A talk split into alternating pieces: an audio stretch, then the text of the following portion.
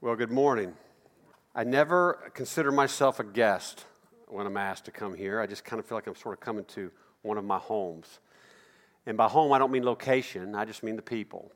So it's good to see many faces again. Um, that's why I like coming here, and I love it when Ron asks me. If you have your Bible, I do want you to open it. Uh, you can do an electronic version or a paper one, doesn't matter to me, but I want you to turn to Philippians chapter 2, uh, starting in verse 1. And I want you to stay there because I'm going to spend most of our time in Philippians 2, chapter 1, or Philippians 2, verse 1 through, 4, through 13. So turn there, and I'll give you a minute to get there because I want you to follow along in your Bible while I'm reading in mine. It doesn't matter what version you're looking at, it'll be close enough to what I'm reading, but I want you to look at your own text as I'm reading from the Bible I'm standing up here with. Okay, Philippians chapter 2, starting in verse 1. We're going to go all the way to verse 13.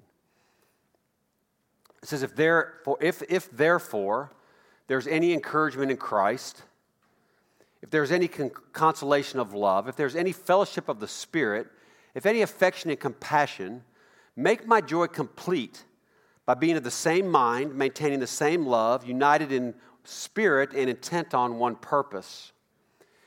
The Apostle Paul writes Do nothing from selfishness or empty conceit, but with humility of mind, let each of you regard one another as more important than himself. And do not merely look out for your own personal interests, but also for the interests of others.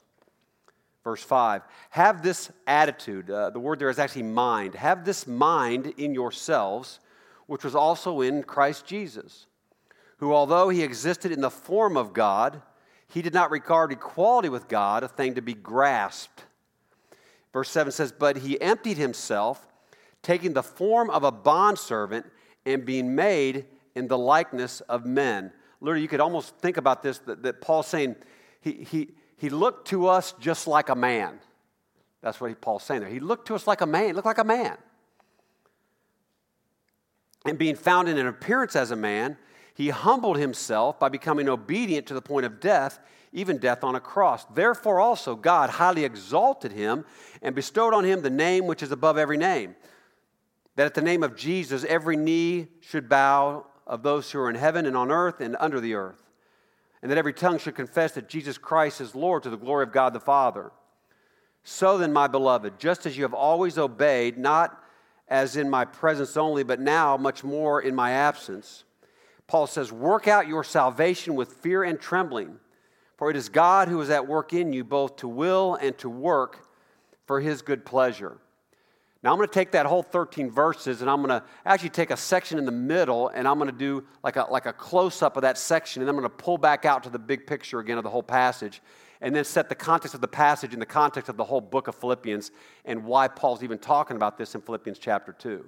But I want you to know that these 13 verses in the New Testament are like the Mount Everest of mountaintops. Like, like the, the theology, the, the, the Christology, the truth about Christ, who he is, Jesus Christ, the God man, the incarnation, what you're getting ready to celebrate with Easter, what you just came from at Christmas, why we're even sitting here today. It's all like crammed into these 13 verses. It's, it's, it, it's just thick, and, and I'm going to spend some time in the thickness of it before I pull back and make an application. Okay, so I want to kind of do this narrow close up first. Is sort of the, the powerful part here in, in, in chapter 2, starting verse 5 again. So I want to go 5 to 8 where Paul says, Have this mind in yourself, which was also in Christ, who, although he existed in the form of God, did not regard equality with God a thing to be grasped, but, but he emptied himself, taking the form of a bondservant, being made in the likeness of men, and being found in the appearance as a man, it says he humbled himself by becoming obedient to the point of death, even death on a cross. This, this, this couple verses is the clearest, best explanation anywhere in the New Testament to describe the truth that the Apostle John wrote about in John chapter 1, verse 14, where, where John said that the Word became flesh and dwelt among us, and we beheld his glory. Glories of the only begotten from the Father, full of grace and truth. We call this the incarnation, it's the in flesh, it's the act Listen, it's the act of the pre incarnate, pre in flesh Christ, God the Creator, the second person of the Trinity, the, the God who was present in Genesis chapter 1 when the heavens and the earth were created. It's that God entering into his creation. You see, it was God the Father who decreed the creation of all things, but it was God the Son who actually created it all. Speaking of the pre incarnate Christ, John 1 2 says this it says, All things came into being by him, and apart from him, nothing came into being that has come into being. Colossians 1:16 says it this way, talking about Jesus Christ, it says, or actually talking about Jesus before he was Jesus, it was the Christ, just the pre-incarnate Christ, saying this, by him, for him, or by him and for him, all things were created, both in the heavens and in the earth, visible and invisible. All things have been created by him and for him. And he is the before all things, and in him all things hold together. Jesus is the creator in the Trinity. And this God who revealed himself, talking about Christ, this God who revealed himself and his existence, his power, and his glory in a general sense through his creation and through the witness of a man's conscience. That's Romans chapter 1. This God who progressively and more specifically, that's called special revelation, revealed his glory and his grace and his redemptive intent through his actions in history, through dreams, through prophets, through visions, finally becomes a man, comes to us in the form of a man. He comes to us and reveals himself to us in a form that we can comprehend. God becomes one of us, and he says, Here I am. This God that your conscience speaks of, this God that your creation shouts about? You want to know who He is? You want to know what He is like? Here I am, He says. Jesus says, If you've seen me, now you've also seen the Father. So Philippians 2 5 to 8 describes what it meant for the Christ, the creator of all things, to take on human flesh, to humble himself and take on human flesh, and then become for all time, not just for 33 years, but for all time, to become Jesus Christ, the God man. Now, I brought this with me from Nashville, and I made this because it's probably the best picture I've seen or come up with to illustrate this whole idea of what theologians call the hypostatic union or the, or the, uh, the, the union of deity and humanity that somehow man could be God and a God become man, and, and there's no, there's no uh, mingling of those attributes. It wasn't somehow that uh, God became man and then it became some kind of this fusion of God and man, where it was not quite God and not quite man. That would be heretical. But still fully God, fully man, but yet distinct. Now, this is amazing. What was amazing was how I got this here. Uh, you put a lead pipe with a copper wire attached to it in a suitcase and try to check it in at the airport, you got problems. And I'll tell you what happened, real side note. So I was thinking about this before I was going to bring this, and I thought, I'm not sure how that's going to go over through my luggage. And so I put a note in my bag, and it said, I tied it to this pipe, and I said, this, I said, I'm a speaker, and this is an illustration for something I'm going to go do in Hawaii. So if they opened up my suitcase, they'd see, and they wouldn't think it was like a bomb, okay? Well, I wasn't thinking to do anything but that, and I was at the airport, and I was getting ready. I was walking away from the counter after I checked in, okay, and my bag was sitting there, and I was walking away, and I kind of kind of an afterthought. I went back and I told her, I said, I need to tell you something that's in my bag. I said, there's a, co- there's a lead pipe in there with a copper wire attached to it. And she looked at me, I mean, she stopped. And she said, I need to get TSA. So she went and got TSA. And then TSA guys goes, I need to get my manager. So the head of TSA for the Nashville Airport comes out and greets me, okay? and, and I tell her all about it, tell her what's in my bag, and I say, You need to know this is an illustration, there's a note in my bag, but I just, and she looked at me and she said, If you had not told us that that was in your suitcase, it would have shut down the airport. They would not have opened your bag. There'd have been a bomb squad trying to open my bag and it would have stopped everything. And they would have come found me. Wherever I was in the airport, they'd have found me, they'd have pulled me aside, I would have been interrogated. They would have stopped everything to find out about this bomb. Well, it's not a bomb, but it is a picture of the God man. Fully God, the lead pipe, fully man, the copper wire, connected for all of eternity, but no less human and no less God. Now, that's really important. No less human and no less God the eternal uniting of deity and humanity without any change in the attributes or the essence of either. And again, that's what theologians call the hypostatic union. This is how Jesus could be tempted in all things. You see, his temptation was real because he was still a copper wire. But he could not sin because he was still a lead pipe. You see that? We think sometimes because he was God that he couldn't know the temptation I go through. Well, listen, he was a man, so he did. But he was also God, so he wouldn't. Do you see that?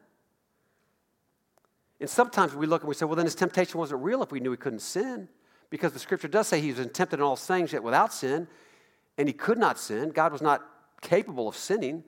But you need to hear this the temptation was real because Jesus was a man. But Jesus didn't succumb to the temptation because he was also still God. And not only was the reality or the realness of the temptation at least what I experienced, it was even greater. Because check this out I'm this copper wire. When I am tempted, I easily fold, like I do. It doesn't take a lot, relatively speaking, to bend me. Okay? Well, Jesus was tempted like me, but the problem was he was also the, co- the lead pipe, which means he didn't move. So, so, where it doesn't take much to push me over, Jesus wasn't being pushed over, which meant the pressure of temptation against him was greater than any of us have ever faced because the pressure kept coming and he did not move. Yet he still felt it like a human being, yet couldn't give into it because he was still God. The, the, the, the impact of that truth, you need to know that it's why Hebrews says that we have a high priest in heaven. We have a God who knows what it's like to be us. Do you realize what that means? That means there's nothing that I've faced, nothing that I feel, nothing I've been tempted by, nothing I've been scared of, nothing I have grieved, nothing I've wondered about, nothing that has threatened to push me over or that has pushed me over, that Jesus Christ, my God, the Son of God that sits at the right hand of his Father, interceding on my behalf, my high priest in heaven today, that he, there's nothing that I've had or known that he does not know, that he does not feel, that, he, that we don't have to wonder, God, do you know what it's like to be me? He says, Yes, I am you. Now, I am God, which is even better, but I'm also you. And I felt it all. I just didn't succumb to it. The temptation was real, and it was no less a temptation.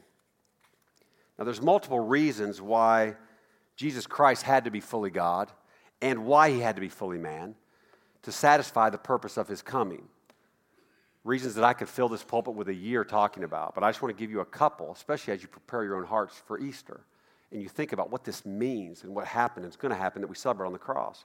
First of all, Jesus Christ had to be a man for his sacrifice on the cross to be a substitution for mankind.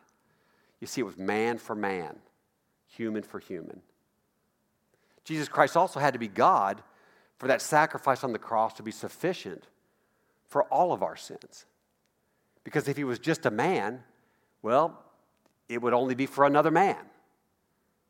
And why it's so important that he was the lead pipe that could not sin was because he had to live a sinless life for his sacrifice on the cross to be an acceptable sacrifice.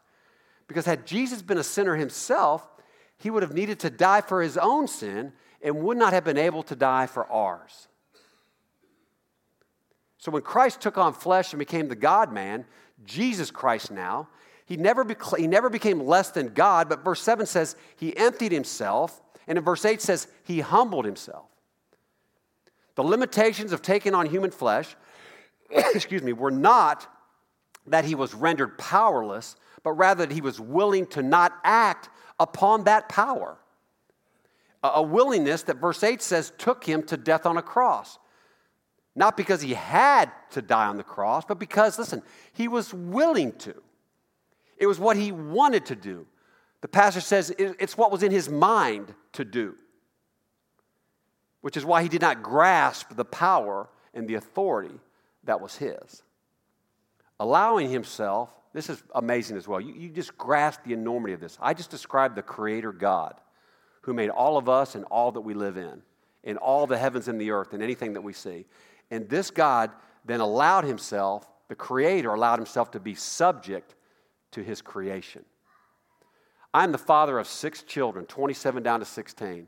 And I want to tell you, it's pretty hard for me to subject myself or submit myself to my own children. The Creator submitted himself to his creation and then took on the copper wire of me for all of eternity.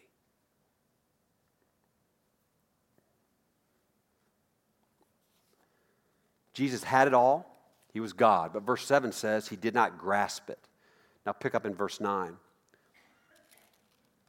Verse 9 says, Therefore also God highly exalted him and bestowed upon him the name which is above every name, that every knee, that, that the name of Jesus Christ, at the name of Jesus Christ, every knee should bow, those who are in heaven and on the earth and under the earth.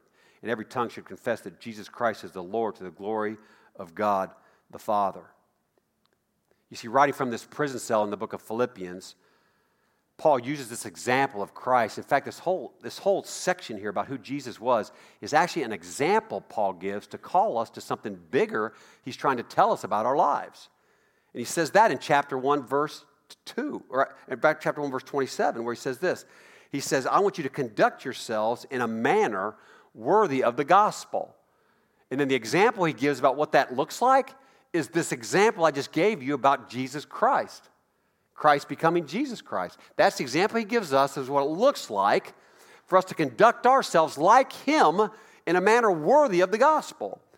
Paul writes in verse 27 of chapter 1, he goes, I want you to hear in the face of your suffering that you are stand I want to hear in the face of your suffering that you are standing firm in one spirit, with one mind, striving together for the faith of the gospel.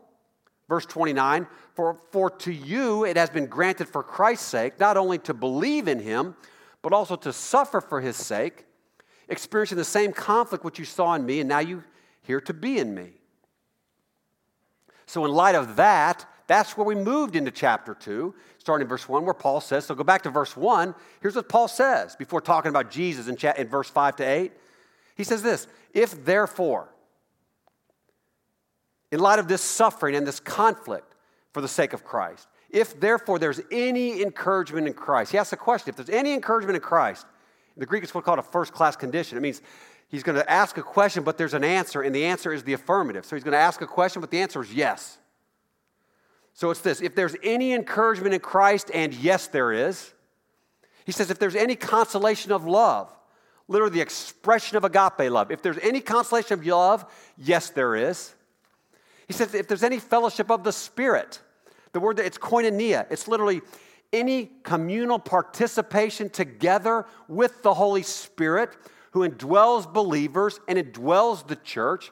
If there's any fellowship of that Spirit, and there is, if there's any affection and compassion for one another, the word affection means bowels, heart. Uh, the underlying meaning is, is this idea of compassion and mercy. Literally, if in Christ you can have a heart,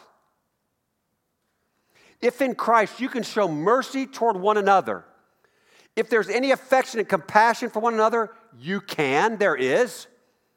If in Christ you have all of this, then verse 2 says, Now, with all that being true, he says, Make my joy complete. How? By being of the same mind, maintaining the same love united in spirit and intent on one purpose. This is what it looks like, he says, to conduct yourself in a manner worthy of the gospel of Jesus Christ. Being of the same mind, maintaining the same love, united in spirit and intent on one purpose. Now, I have spent considerable time in places around the world. And in fact, I've even spoke about it here in this community, where I've been places around the world where Christians still risk their lives to follow Christ. And I've met with the wives of martyrs and sat in rooms with pastors who are in and out of prisons for simply doing what I am doing this morning.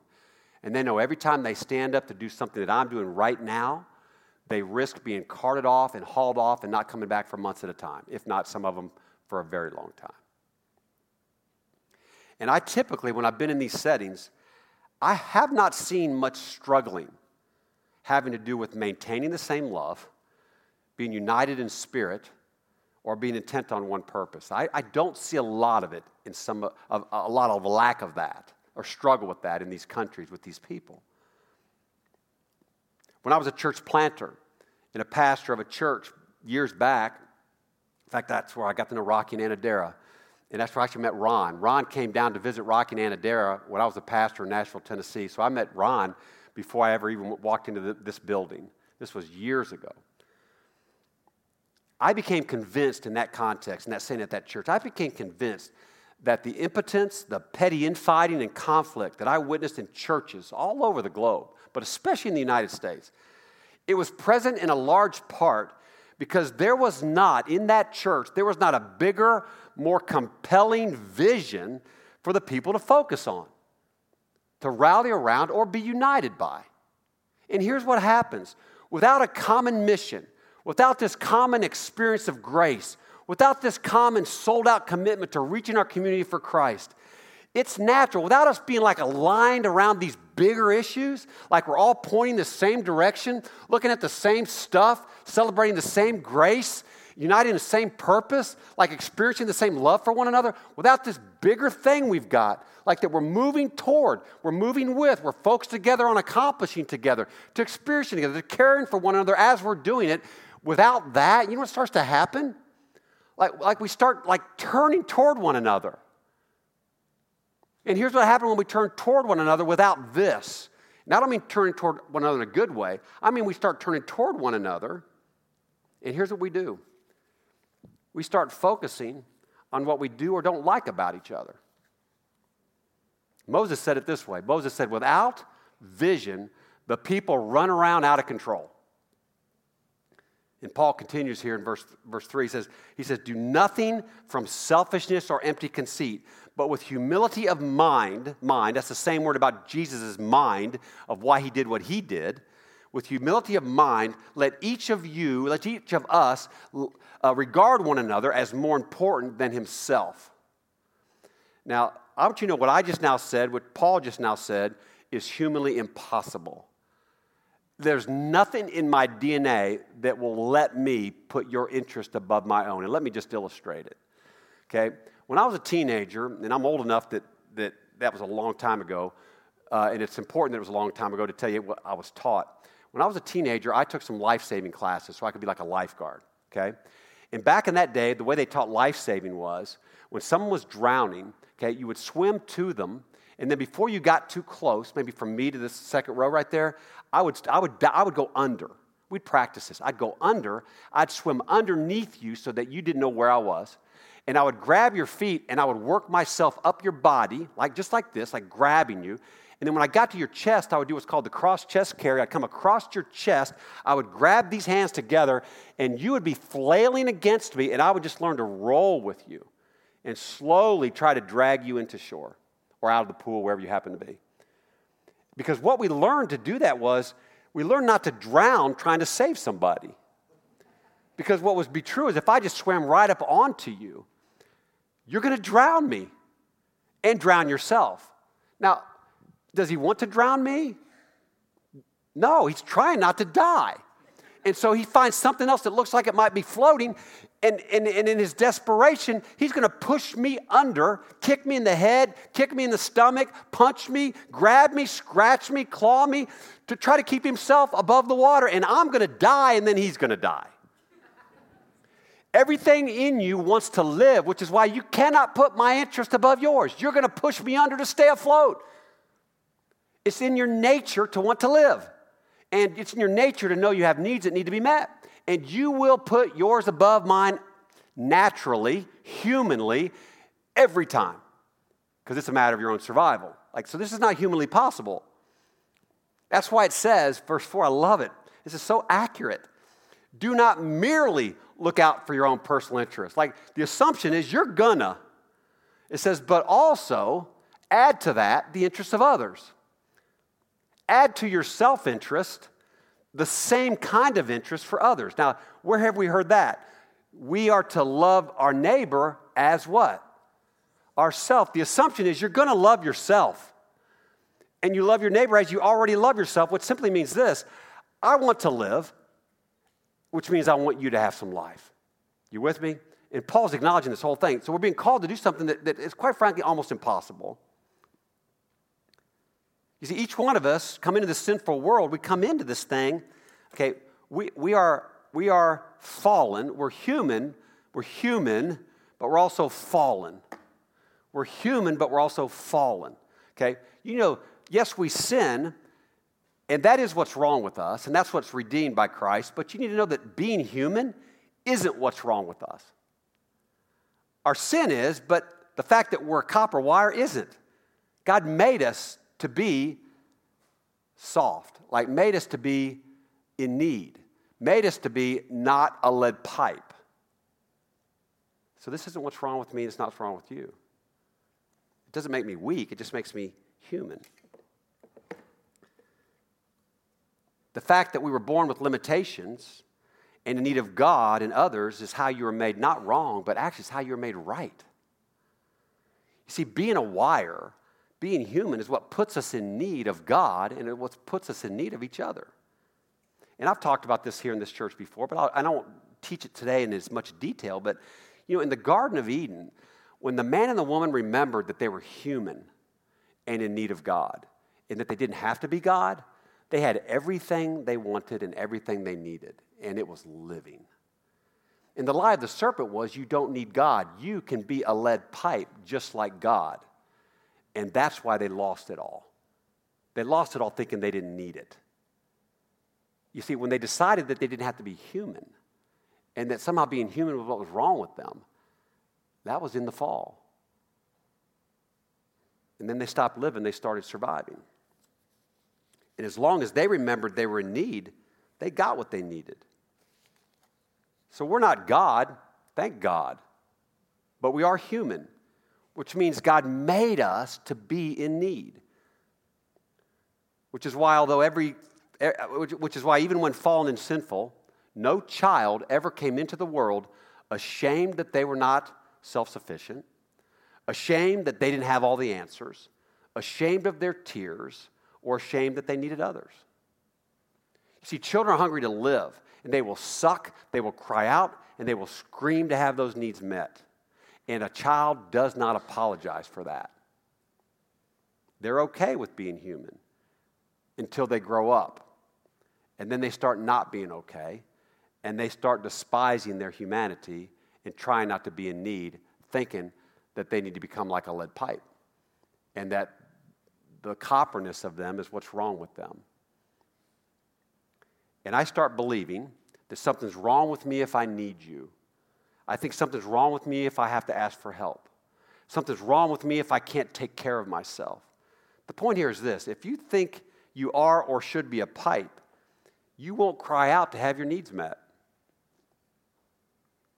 It'll leave you to live a life of delusional, listen, delusional self sufficiency and alone as a result. You'll never experience the community of being a human being with other human beings, all of us in the need of the same lead pipe. When I can admit that I'm a copper wire, it moves me to embrace you, another copper wire like me. And it moves me to embrace my own need for you and with you for the strength of that pipe. And the strength of the pipe, as we're all, as we're all kind of hanging on this together, we all kind of find that we're getting what we need. None of us are drowning. Like He's sufficient for all of us. But as long as I'm trying to be the pipe, here's the best you're going to get from me.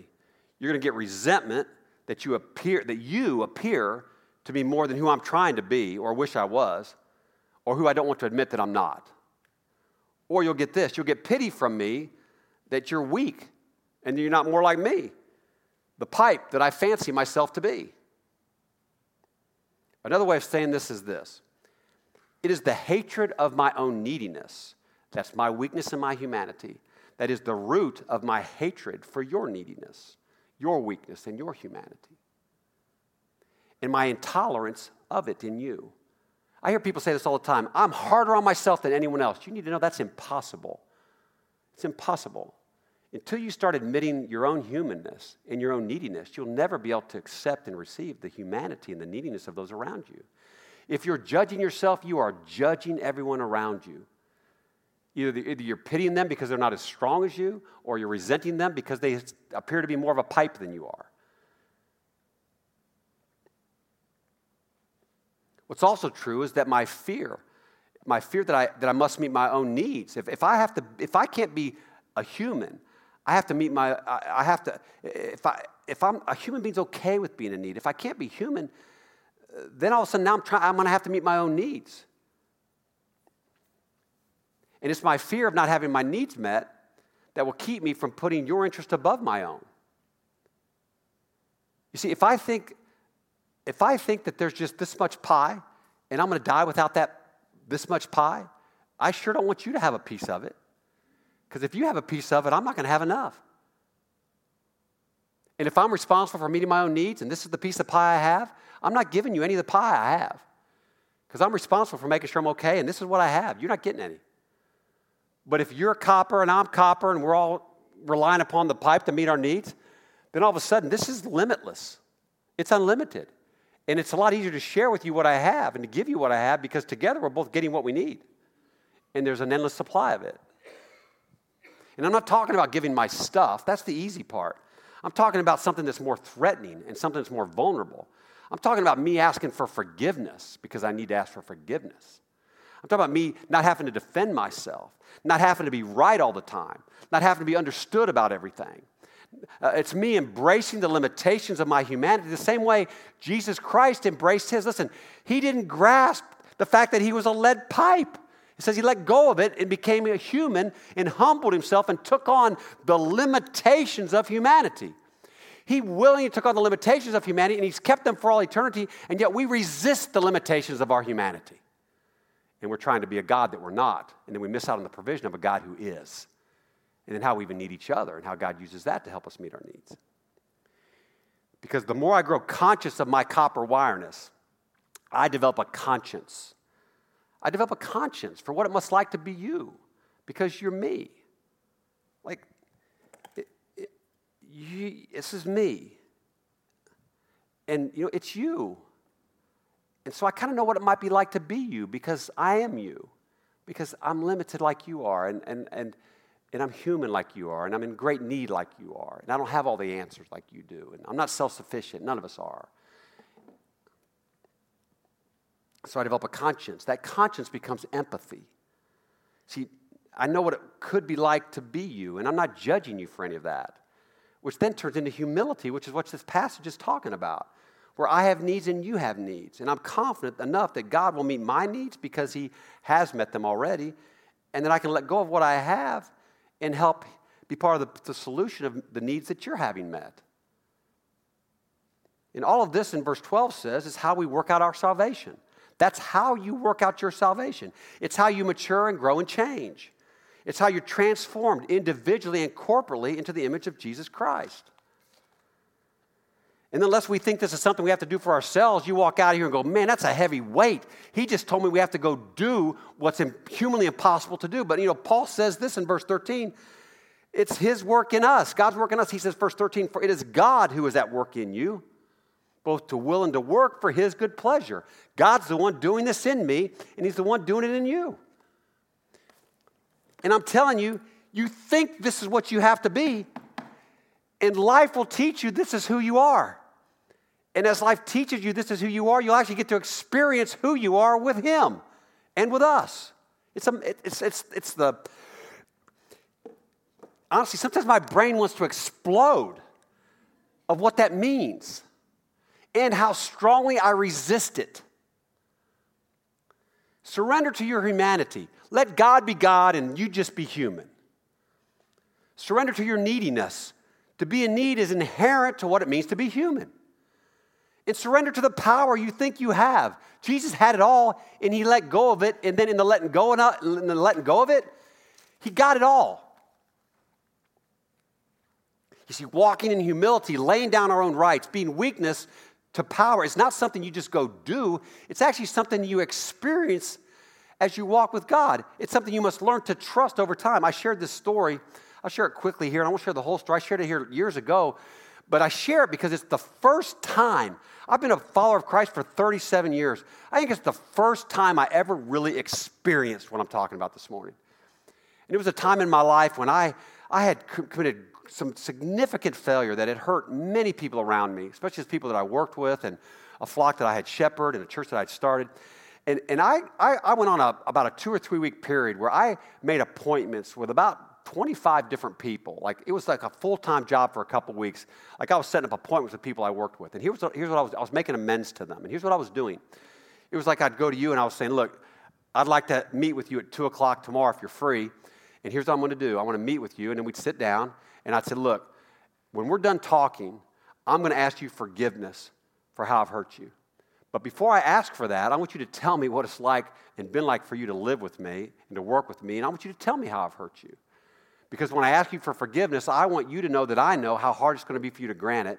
And I want you to know that I know what it is you're granting me forgiveness for. So I want you, I want you to lay it on and let me hear it and then let me respond. And some of those were beautiful, some of those were short, some of those were, hey, it happened fast. But there was one, there was one that, that I sat down like this with a man, and it went about three hours. And I'm telling you, as he started to roll, like it's just stuff started coming, right? I started realizing, because I'm not an idiot, I started realizing that some of the stuff that he was sharing, it, was, it wasn't all me. Like it ended up being like I was going, man, that, that was, he was like, it was like I would just, I opened the door and it's like the waterfall just poured out of this guy. And so he was bringing me all his hurts and resentments for almost his whole stinking life. And you can hear my voice, I'm saying like it was almost his whole life. And I was sitting there and I started to find myself wanting to defend myself.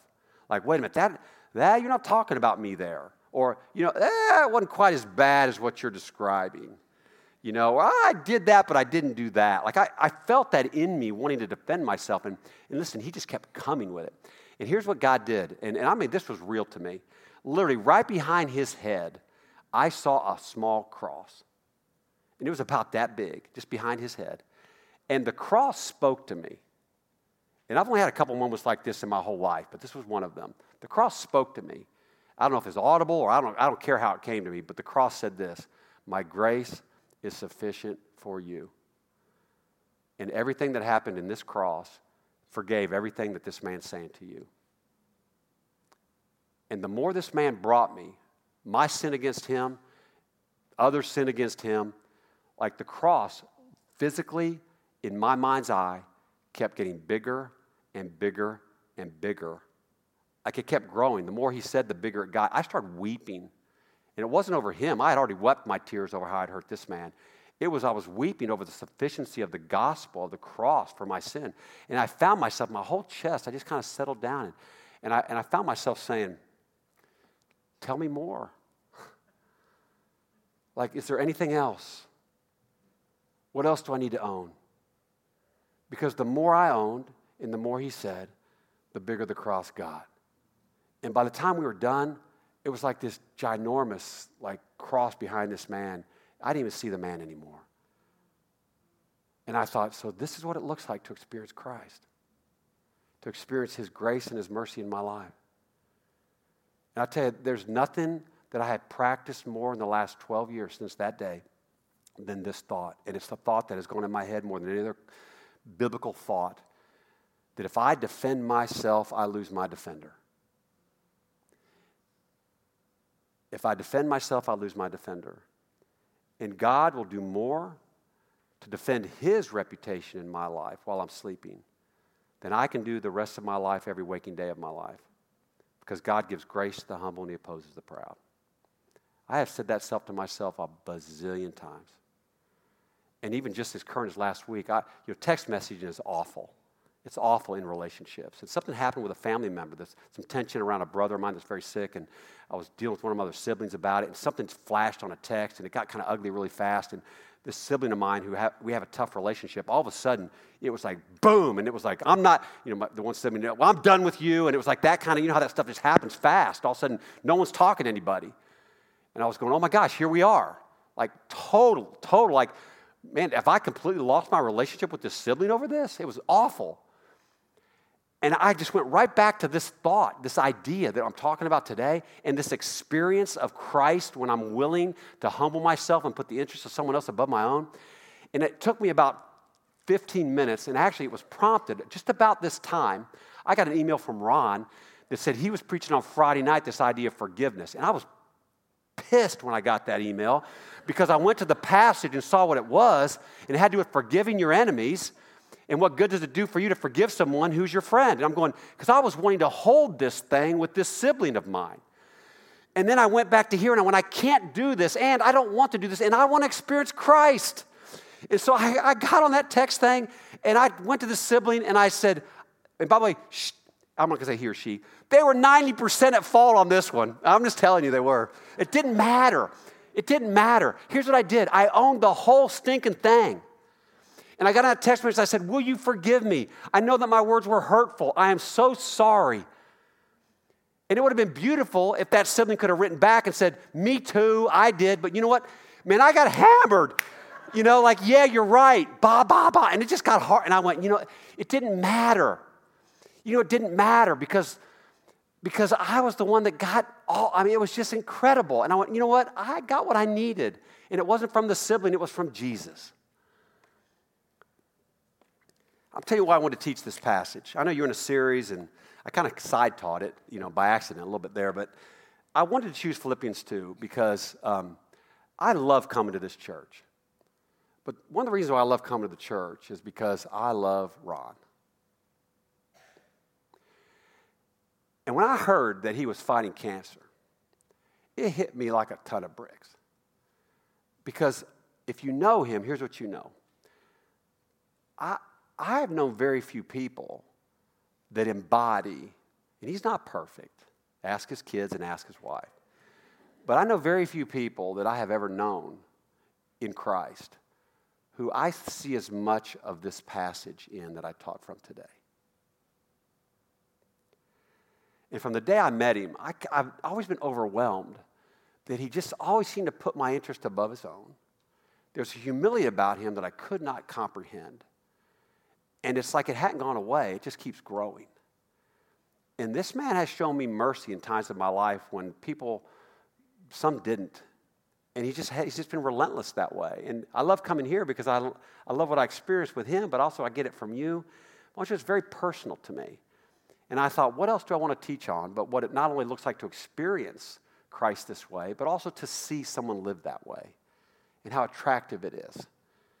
And I want to teach on it just awesome just to say thank you, Ron, for being that example, not just to this flock, but that's what you've been to me. And I want to pray for you, and I'll pray for this church, and I want to pray for your family. And uh, for those of you who might not know, you know, Ron's struggling with a very serious form of cancer. And yet he's even doing that with grace. And you get to see it. And you're seeing God's grace be sufficient for him in the midst of this. So, Lord, I pray for this church. And I pray this church will be a place, Lord, united with one purpose, on one the same intent, with the same mind, experience the same grace. Lord God, thank you for the example of this pastor that has loved here and loves well in this body, that has been an example of this kind of humility, that puts the interests of others over his own. Lord, everyone in this church that knows him and knows this place knows that to be true. So I pray, Lord, in these days of his great need, Lord, would you use this family to flood him just a copper wire. Would you flood him with grace and mercy and help and love and support? I pray that for him, and I pray that for Rocky and Anadara. I pray that for Dee. I pray that for grandchildren. Lord, I pray that your mercy would wash through this church. And this would be a place that everyone in here would just know that you are, your spirit is at work. That we are all just copper wires, Lord, just thanking God that we don't have to be the lead pipe and thanking God that you are and that our strength and our endurance and our, our life and our sustenance and our needs get met by you, but even through us together. And I pray and I thank you this morning for what you're doing here. And I thank God for you this morning, Lord, for the friendship, the life, the example, and the ministry that Ron is in my life. In Jesus' name, amen. So now that I did that, I also need to apologize. I know I blew up your schedule. Um, I know I did. So if I can do that, all right, you need to forgive me for that too, Ron. All right.